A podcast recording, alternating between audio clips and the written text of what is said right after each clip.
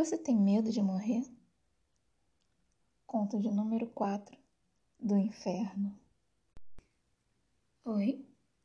Sim, é apenas um sonho. Para que você pense após acordar, me entende? Você tem medo de morrer? Ou tem medo do que vem após a morte? Posso lhe contar sobre o inferno, se você quiser ouvir. Quer saber se é um lugar feio?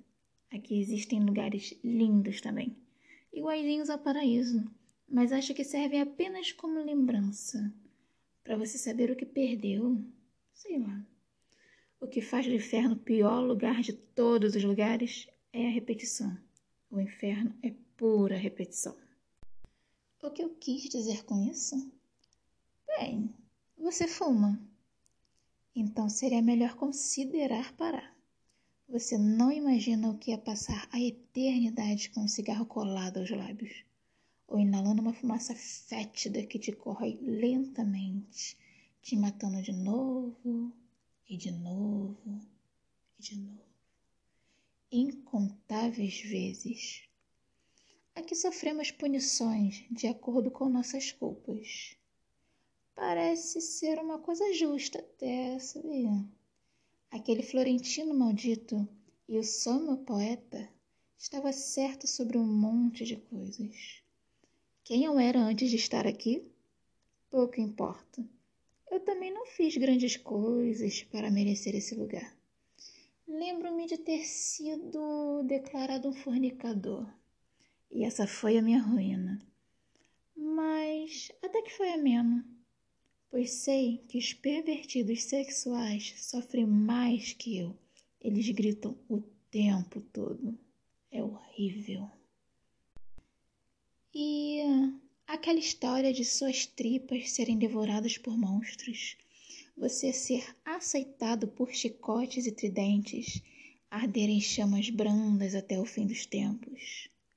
Calma, não se preocupe, isso não existe as coisas são bem piores. Por exemplo, um dia desses encontrei por aqui uma menina linda, linda mesmo. Só que a pele dela era azulada, as unhas roxas, os olhos levemente saltados das órbitas. e coitada, ela não conseguia guardar a própria língua dentro da boca. Triste sina para uma suicida. Fui humano um dia. Sim, era um fornicador como já citei antes. Ganhei esse singelo apelido de meus novos amigos, se bem que às vezes até parece ser um título. Sei lá. Era um senhor rico, cheio de posses, numa época de hum, superstições, lendas e ignorância. Ah. Eu era rico o suficiente para ser abençoado pela igreja. E assim ela fazia vista grossa para as minhas excentricidades, sabe? Fui muito feliz na minha vida terrena, com um baronato, status e todas as mulheres do mundo conhecido. Meu feudo era vasto, próspero e continha várias aldeias de camponeses que me prestavam a corveia, ou seja, trabalhavam de graça em minhas terras em troca de sobrevivência. Sim, sim, bons tempos mas o diabo dá com a mão e toma com a outra. Era, era uma noite muito quente quando eu vi uma agitação fora dos muros de minha casa, na floresta dentro de meus domínios. Despachei meus homens para investigarem o que acontecia, pois vi algumas fogueiras acesas. Quando eles voltaram, me informaram do casamento de uma dócil camponesa que os noivos estavam comemorando. Questionado por mim, meu homem de confiança respondeu que ela era muito bonita. A luxúria dentro de mim se retorceu, sussurrando: Desprimai nactis. Traga essa mulher para meus aposentos. Ela será minha, antes de seu esposo. Ele engasgou seco e partiu para cumprir a minha ordem. Até pensei em acompanhá-lo para ver pessoalmente a indignação dos camponeses mas isso seria grosseiro até mesmo para alguém com tantas falhas de caráter como eu. Em menos de vinte minutos, eu estava admirando a jovem camponesa. O olhar furioso a deixava ainda mais bela. Devia ter entre 18 e 20 anos. Era loura, de pele dourada de sol, e mãos pequenas, porém calejadas do trabalho diário. Tinha algumas cicatrizes pelo corpo e um jeito rude e dócil ao mesmo tempo. De se mexer, um enigma. Sabe que posso desvirginá-la antes de seu marido? Não? É um direito meu. Sou dono de todos vocês. O senhor pensa que pode tudo. Tolo, não sabe o que está se metendo. Farei seu jogo, mas sua alma pagará por isso. O verdadeiro sofrimento não está nesse mundo, e sim no próximo. Eu não temia mais aquelas ameaças vazias de camponesas. A maioria delas se diziam bruxas e que me amaldiçoariam, mas nunca, nada me aconteceu. Certa vez uma delas me rogou toda uma litânia de pragas e maldições, mas, quando pendurada na forca, pediu clemência se mijando toda. Tire as vestes. Estranhamente, ela não tirou. Ao contrário, veio para cima de mim e começou a tirar as minhas, impaciente.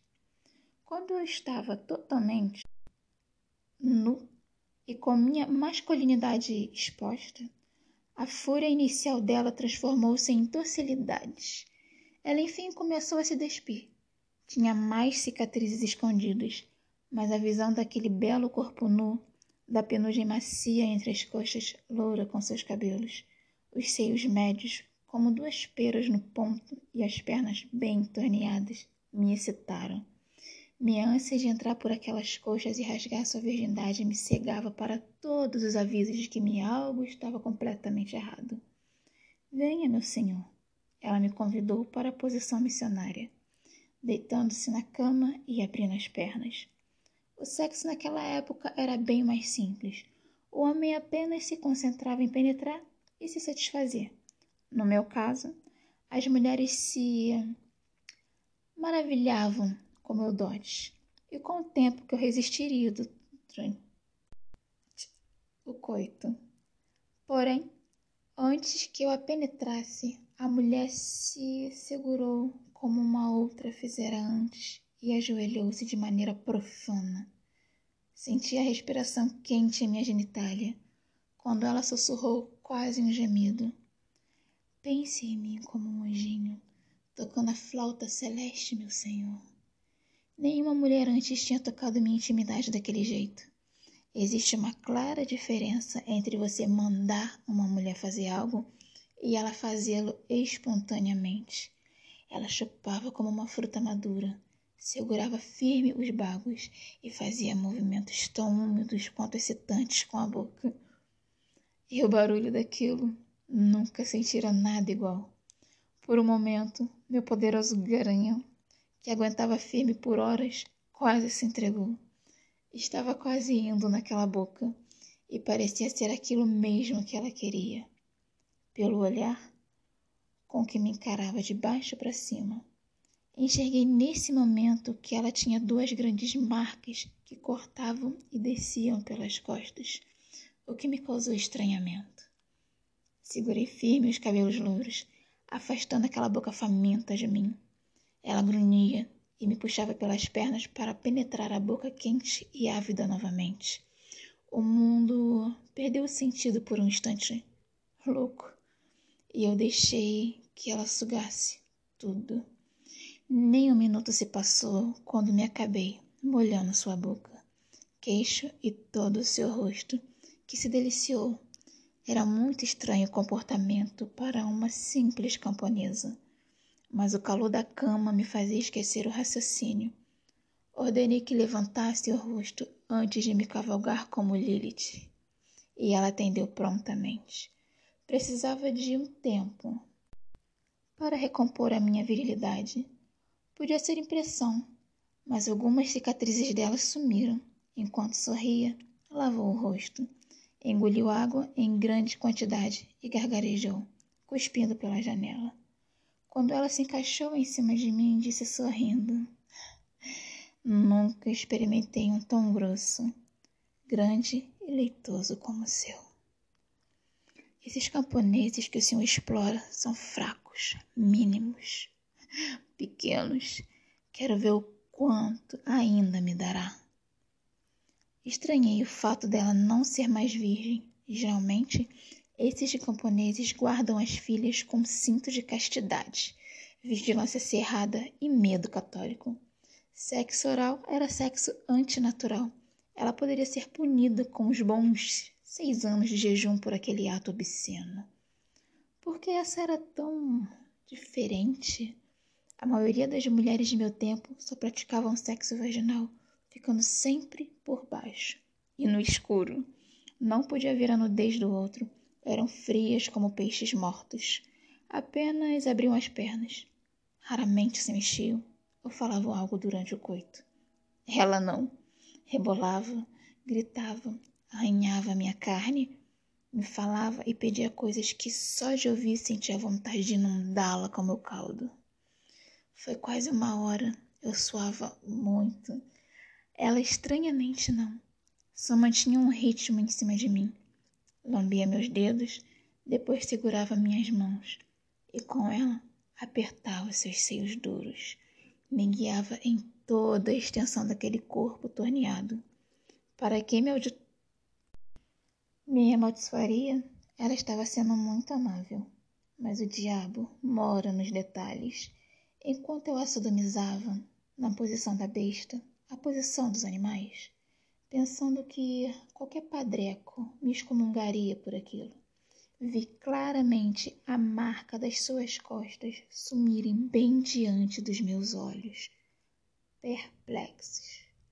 Um pânico instintivo me fez gritar e jogá-la para fora da cama. Porém, caí na cama, enfraquecido, e me vi incapaz de ao menos andar.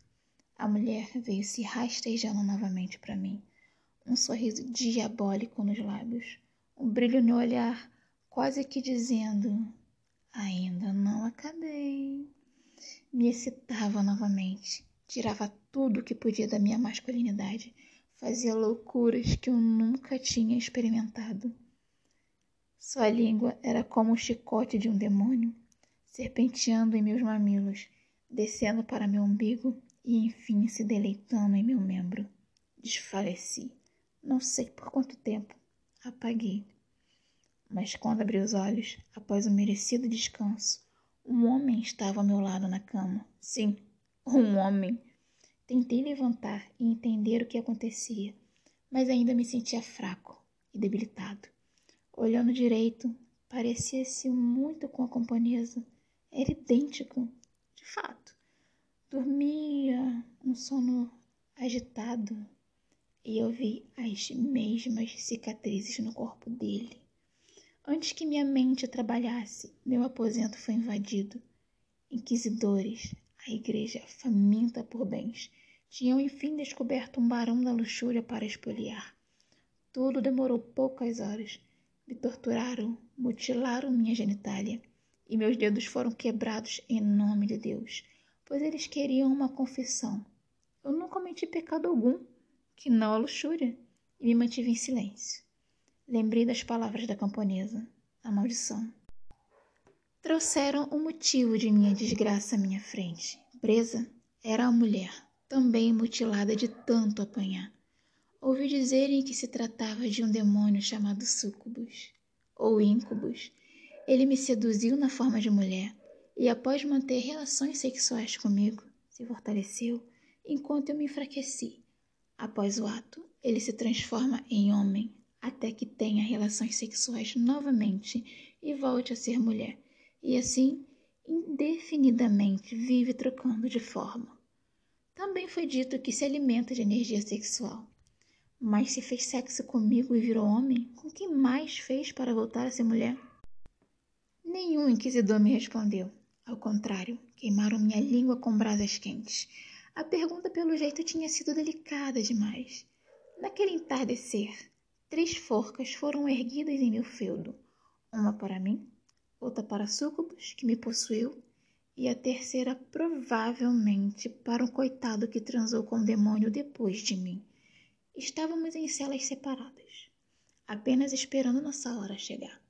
Ao anoitecer, todos os aldeões estavam à minha frente eles riam me vendo com a corda no pescoço. Ao meu lado, o inquisidor, também surrado, pendurado.